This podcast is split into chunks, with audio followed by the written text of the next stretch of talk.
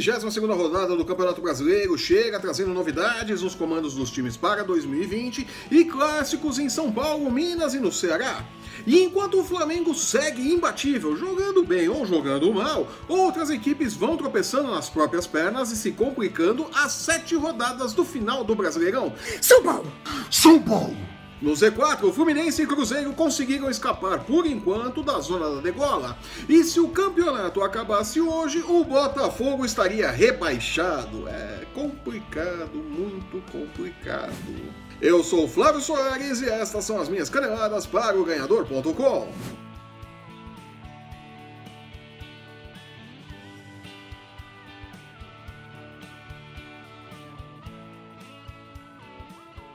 O jogo foi quente, o futebol nem tanto no Engenhão, mas a verdade é que tudo segue dando certo para o Flamengo, que com o gol de Lincoln aos 43 minutos do segundo tempo venceu o clássico contra o Botafogo e manteve a distância de 8 pontos para o Palmeiras, vice-líder do Brasileirão. Faltando agora 7 rodadas para o final da competição, o Palmeiras precisará tirar mais do que um ponto por rodada da diferença entre os times, né, se quiser sonhar com o título.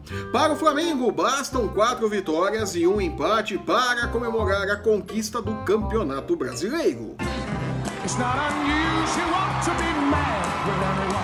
E a missão começa neste domingo, quando o Urubu recebe o Bahia no Maracanã. Sem vencer a cinco jogos, o time comandado por Roger Machado está cada vez mais distante da luta por uma vaga na Libertadores do ano que vem.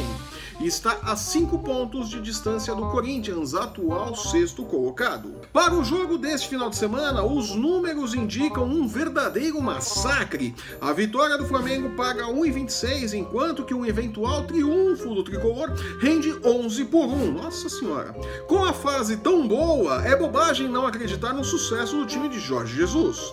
Acho que ele é bom ainda, hein? Já o vice-líder Palmeiras terá pela frente o clássico de torcida única contra o Corinthians no Pacaembu neste sábado. O timão que fechou com Thiago Nunes, ex-Atlético Paranaense para 2020, segue sendo comandado por Diego Coelho, que mudou a postura e os ares do time e arrancou uma boa vitória por 3 a 2 sobre o Fortaleza na rodada passada. Glória Adeus. Para o clássico, porém, apesar de ter pela frente um Palmeiras que nem em sonho está gastando a bola, é fato que Mano Menezes consegue deixar seus times organizados e defensivamente bem posicionados. No papel, o Verdão tem mais time e por isso os olhos apontam favoritismo para o mandante que paga, segundo o Bulldog, 1,57 contra 6,25 para o triunfo do Alvinegro. Embora tenha melhorado na disposição, é pouco provável que o Timão faça frente ao Palmeiras Palmeiras. Mas se não quiser arriscar o palpite no clássico, a defesa corintiana se mostrou mais frouxa, então acreditar em um jogo com mais de dois gols a 1,83 pode ser uma boa ideia.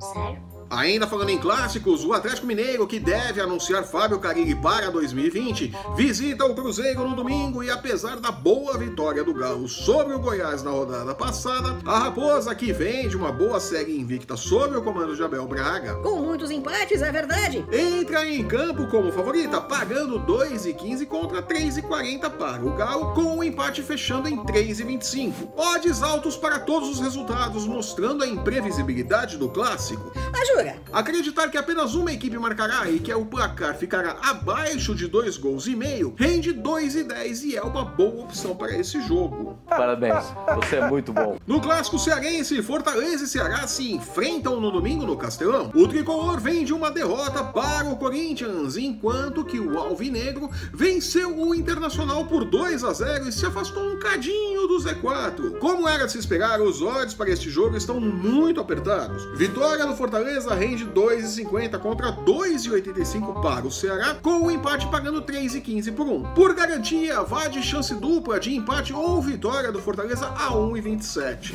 E depois não diz que eu não respeito o seu dinheiro, tá? Na luta pelo G4, o São Paulo vacilou mais uma vez e perdeu para o Fluminense por 2 a 0. Resultado que já coloca em dúvida a permanência de Fernando Diniz no tricolor para 2020. Com 52 pontos, o time do Morumbi foi ultrapassado pelo Grêmio e está apenas 4 pontos à frente do do Corinthians, o quinto colocado com 48. Neste domingo, o Tricolor tem um adversário indigesto, o Atlético Paranaense, ex-clube de Fernando Diniz e que não conta mais com os serviços de Thiago Nunes no banco de reservas. Dono da casa, o Tricolor Paulista entra em campo como favorito, pagando 1,95 contra 3,90 para o Furacão. Mas a verdade é que se jogar como jogou na última quinta-feira, as chances de o São Paulo levar mais uma surra são enormes, né? Por garantia, acredite em um jogo com mais de dois gols a 1,77. E já que estamos falando entre colores, o Grêmio visita a virtualmente rebaixada Chapecoense com um favoritismo gigantesco. O time de Renato Gaúcho, em sua missão de garantir vaga na Libertadores do ano que vem, paga 1,69 em caso de vitória contra 5 por 1 para o sucesso da Chape. Praticamente uma barbada. Já o Fluminense, que surpreendeu o São Paulo e saiu do Z4, visita o Internacional que levou um 2 a 0 do Ceará na rodada anterior. Jogando em casa, apesar do fator Zé Ricardo, o Colorado é favorito, pagando 1,66 contra 5,25 para o sucesso da equipe carioca, com o empate fechando em 3,70. E te digo que, contrariando a lógica do mundo, esse jogo tem cheiro de empate para mim, né? O Zé Ricardo gosta tanto de cheirinho, né?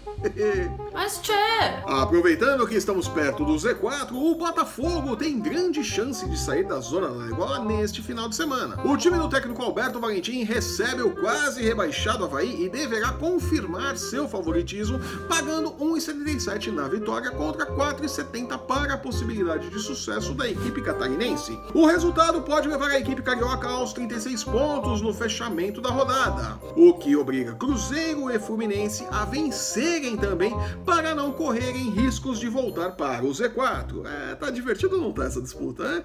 É, falei. Apesar de ser mandante, o CSA é apontado como azarão contra o Vasco também no domingo. A vitória da equipe alagoana paga 3 por 1, enquanto que o triunfo do time do professor Luxemburgo rende 2,40 um favoritismo bem relativo, né? Vamos falar a verdade. Acreditar que apenas uma equipe marcará gols e que o placar ficará abaixo de dois gols e meio rende 1,87 e vale a aposta.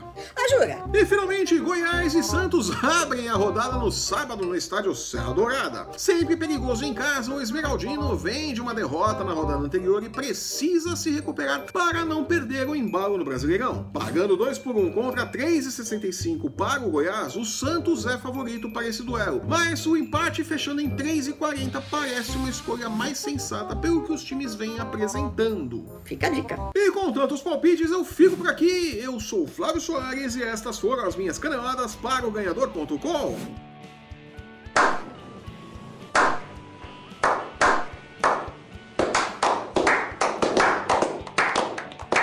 você está assistindo esse programa pelo YouTube, aproveite para compartilhar o link no Facebook numa tentativa de furar a bolha, pelo amor de Deus. Aproveite também para deixar o seu curtir, seu comentário, assinar e compartilhar o nosso canal para não perder um lance do seu esporte favorito e muito menos as nossas. Dicas de apostas! Lembrando que o MMA, o UFC, basquete e a NFL também tem espaço nos canais do Ganhador e no ganhador.com. Tá esperando o quê? Acesse, confira e lucre. Siga-nos também em nossas redes sensuais. Os links para você encontrar o Ganhador no Facebook, no Instagram e no Twitter estão no post que acompanha este vídeo. sério? Eu volto na próxima terça-feira comentando a 33ª rodada do Campeonato Brasileiro e se já marcaram a data para a festa do título do Flamengo, né? Time está assim longe, hein? Até lá! Tchau.